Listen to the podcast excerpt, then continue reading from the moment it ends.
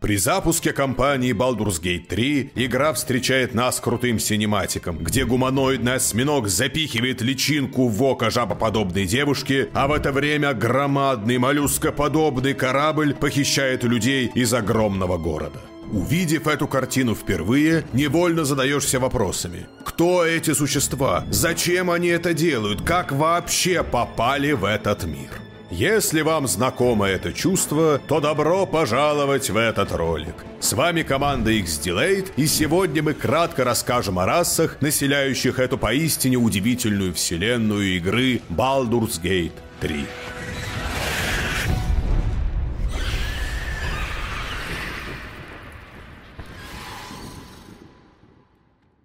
А если вы хотите приобрести новинки или классику из игрового мира PlayStation, то вам к моим друзьям из gameswim.ru. Ребята выделяются сумасшедшими низкими ценами на игры, поддержкой, которая готова не просто помочь с настройкой игры или аккаунта. Они даже могут помочь вам сварить гречу или починить розетку.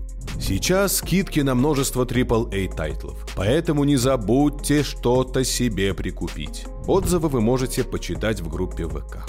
К тому же, за регистрацию по ссылке в описании вы получаете 300 бонусных рублей, которые можете потратить на любую покупку. Также после регистрации начинает работать кэшбэк-система, и в зависимости от количества товаров в корзине вы получаете 5, 6 или 7% назад. То есть игры будут выходить еще дешевле. Честно, я считаю, что лучше и надежнее GameSwim сейчас не найти магазина, где можно покупать игры для PlayStation. Люди. Люди – одна из многих рас, населяющих Тарил. Так называется планета, где происходят события Gate. Большинство обитает тут испокон веков, но и бывали случаи, что некоторые приходили из других миров, похожих на этот. Люди на фоне остальных рас не отличаются блистательным умом или огромной силой, но есть у них своя особенность, а именно адаптивность. Человек невероятно живуч. Он может найти способ существования в любом климате, а также, на удивление, хорошо скрещивается с другими расами. К сожалению, такой выводок не приветствуют ни люди, ни вторая раса полукровки. Люди довольно смышленые и быстро обучаются. Как-то раз эльфы показали людям магию. Так через пару десятков лет они довели ее до такого уровня, что уже основывают первую магическую империю. Но как быстро она появилась, так же быстро и исчезла. Сейчас города и королевства людей разбросаны по всей земле. Каждая из них отличается своей культурой, религией и другими видимыми атрибутами. Взять в пример врата Балдура, олицетворяющие культуру Западной Европы, или Амн из Gate 2, вдохновленные Ближним и Средним Востоком. В людях нет расового единства. Междуусобные войны у них в порядке вещей, а тяжелый кошель нередко становится аргументом предательству. Тифлинги Предками тифлингов смело можно считать самих демонов преисподней но все же с людьми их тоже связывает история. Когда-то давно существовала империя Байл-Турат. Люди в ней были очень алчны к богатству и власти. Они заключили союз с силами ада, чтобы получить еще больше власти, и договор изменил всех жителей империи. Народ ужаснулся метаморфозы, началась паника, и империя быстро рухнула. Остальной люд страшится внешнего вида бесов, считая, что они приспешники демонов и исчадия ада, ведь тифлинги отличаются от людей наличием рогов и хвоста. И буду честен, если бы я не увидел в окне выбора персонажа Карлах, то, повстречав ее впервые, уж готовился бы к битве. Но после разговора с ней всю настороженность как рукой сняло. Уж слишком отличаются ее внешность и характер. Не зря говорят. Не суди книгу по обложке. Сила тифлингов присуща божеству, который покровительствует особи. Например, при покровительстве падшего ангела Зариэля легче даются способности паладина. А если демон огня и тьмы Асмодей заинтересовался тобой, то острый ум и огненная магия станут твоими славными спутниками. Тифлинги путешествуют в одиночку, либо же собираются в общины себе подобных, ведь кто может тебя понять лучше, чем тот, кто столкнулся с такой же проблемой? Среди тифлингов распространено бардовское искусство и кузнечное дело. Таким образом, они очищают свою репутацию, чтобы избавиться от клейма демонов и чертей, показывая себя со стороны разумных и талантливых особей, которых не стоит страшиться. Эльфы и дроу Эльфы настолько древняя раса, что они лицезрели становление остальных народов с первобытных обществ до феодального строя. По словам самих длинноухих, боги создали идеальный и прекрасный сосуд для жизни и назвали его эльфом. Остальные же сосуды – лишь попытка повторить первоисточник. Чтобы понять это, достаточно просто пообщаться со Старионом в начале Baldur's Gate 3. Эльфам не требуется сон. Вместо этого они медитируют или погружаются в транс, путешествуя по воспоминаниям прошлого, черпая мудрость прошлых поколений. Они быстро постигли магию, с помощью которой сражались с драконами, населяющими мир с самого его зарождения. Вскоре эльфы построили первую великую цивилизацию и создали множество легендарных королевств. В единстве они были по-настоящему непобедимы, но в этом и заключается их проблема. По своей натуре эльфы довольно высокомерны. Каждый из них думает, что знает все лучше, чем другой, и не брезгует насаждать свою точку зрения друг другу. Именно этим воспользовалась темная богиня пауков Лоус. Она даровала силу и влияние поклонявшимся ей эльфам, и те начали практиковать черную магию и запретные ритуалы, дабы сделать себя более могучими. Так начался раскол, положивший начало тысячелетней братоубийственной войне. Множество эльфов погибло с обеих сторон, а изувеченных и покалеченных было еще больше. Темные эльфы именовали себя Дроу, дабы отстраниться от слабых сородичей. Тысячелетие за тысячелетием, и война завершилась. Темная богиня пала, а вместе с ней закончились войны короны, так эльфы называли эти события.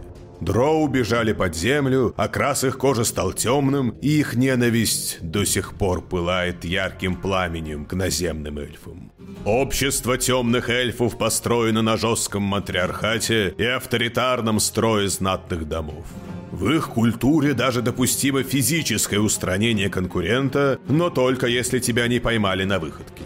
Дроу очень жестоки и при своих злых деяниях не оставляют свидетелей. Также они не брезгуют брать себе рабов для ручного труда и военного дела. Основная цель жизни Дроу – поклонение своей темной богине Лоус и жертвоприношение для получения благословения божества. Ярким примером служит Ментара из первого акта Gate 3.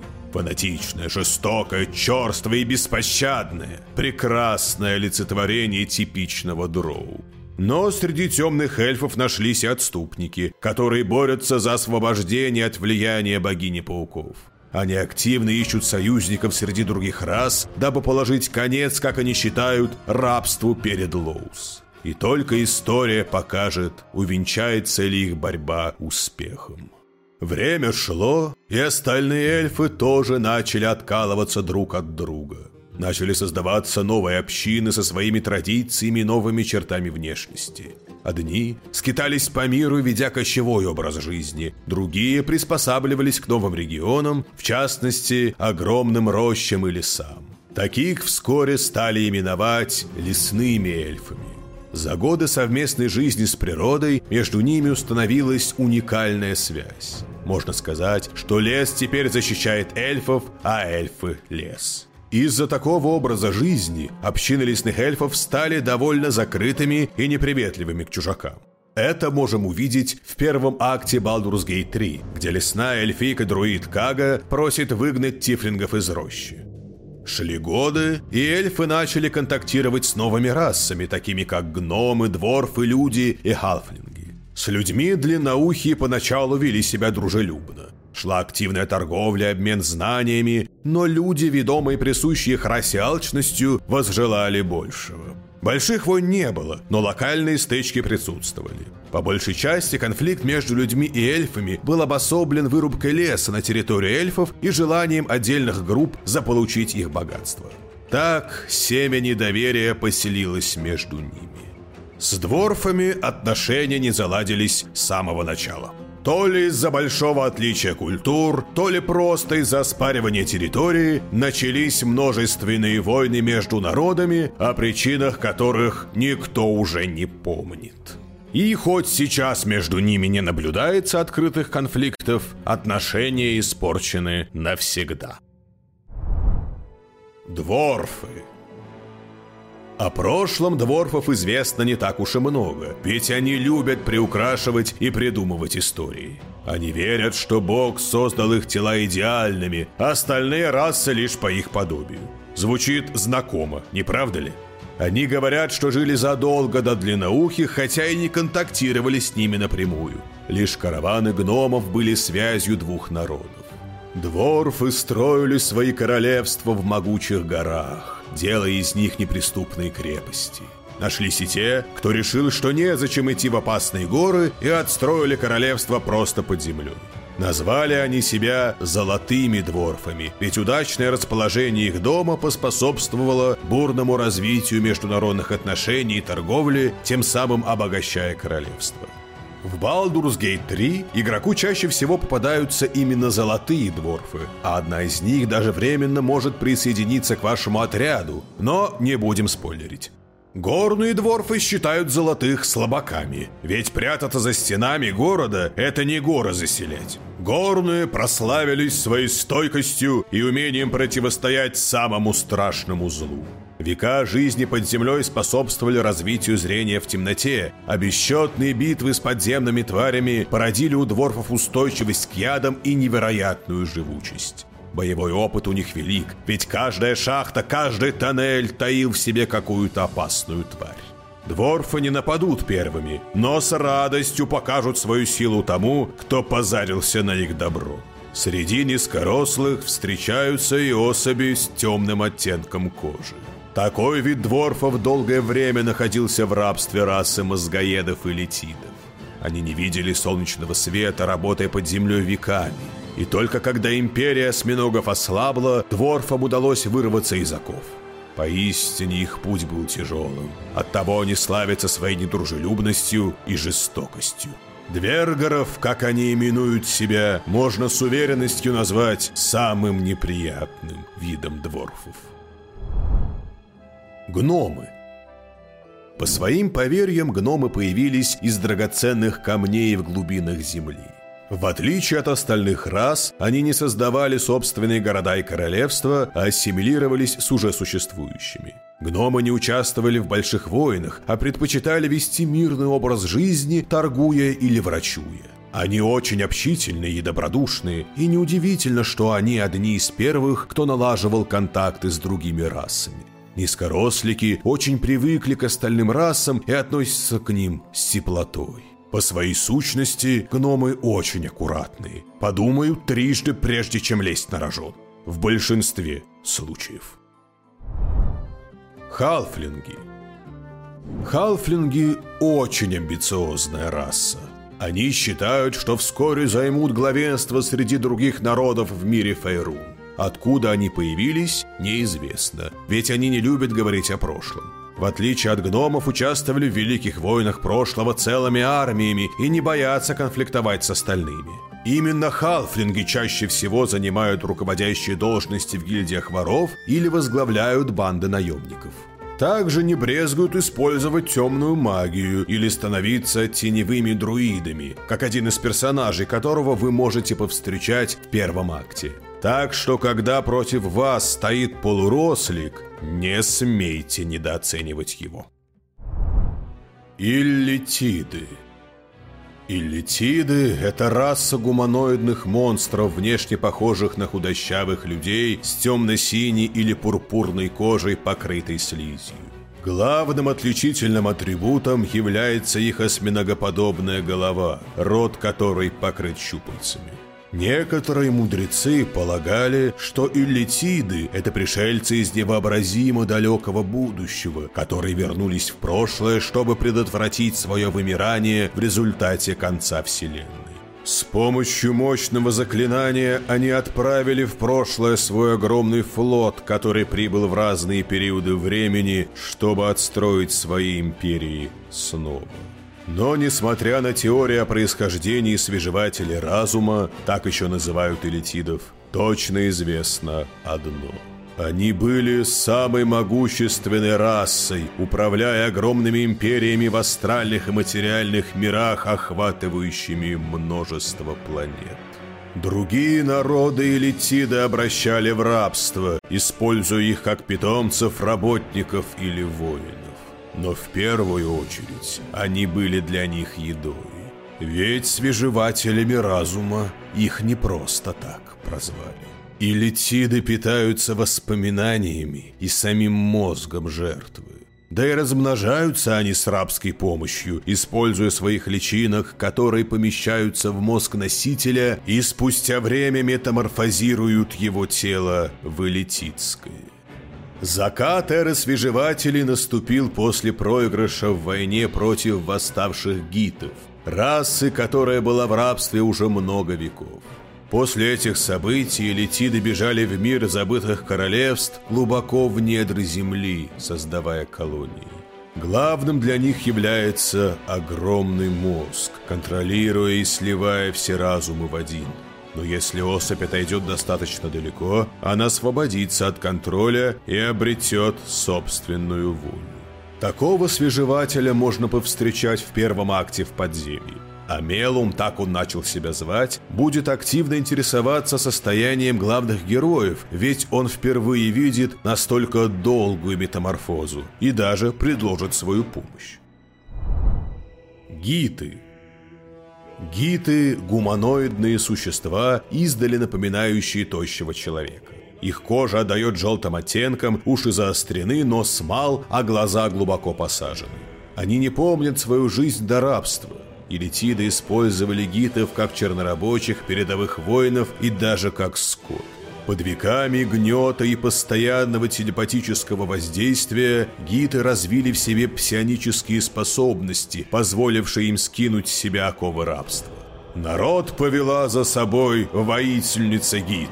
В честь нее появилось название расы. Гид поставила перед собой цель уничтожить всех мозгоедов до единого, а затем править на завоеванных землях, будучи неподвластными никому. Последователи гид в будущем прозвали себя гитьянки, что означало «дети гид». После освобождения общество гитов раскололось. В оппозицию воительницы стал гид по имени Зертимон. Он боялся, что, следуя за гид, его народ снова придет к эпохе тирании и войн.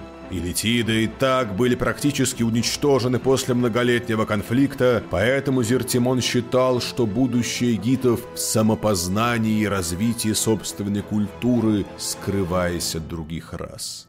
Его последователи назвали себя Гидзерай, что означало «отвергнувшие гид». Между двумя фракциями разгорелась ожесточенная гражданская война, результатом которой стал побег Гидзерай в измерение Лим. Это мир хаоса, в котором можно выжить только с сильной волей и способностью контролировать хаос вокруг себя.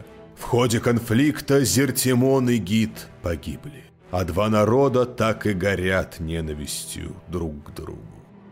Гитьянки злы и жестоки по своей натуре. Их жизнь проходит в абсолютно милитаризированном обществе, правит которым королева Лич Влакит, преданная последовательница Гит. Дети гитьянки с детства проходят свое обучение в тренировочных лагерях, в которых их растят как фанатичных воинов. Для принятия в ряды взрослых молодая особь гитьянки должен принести голову Илитида, убитого в бою самой королеве.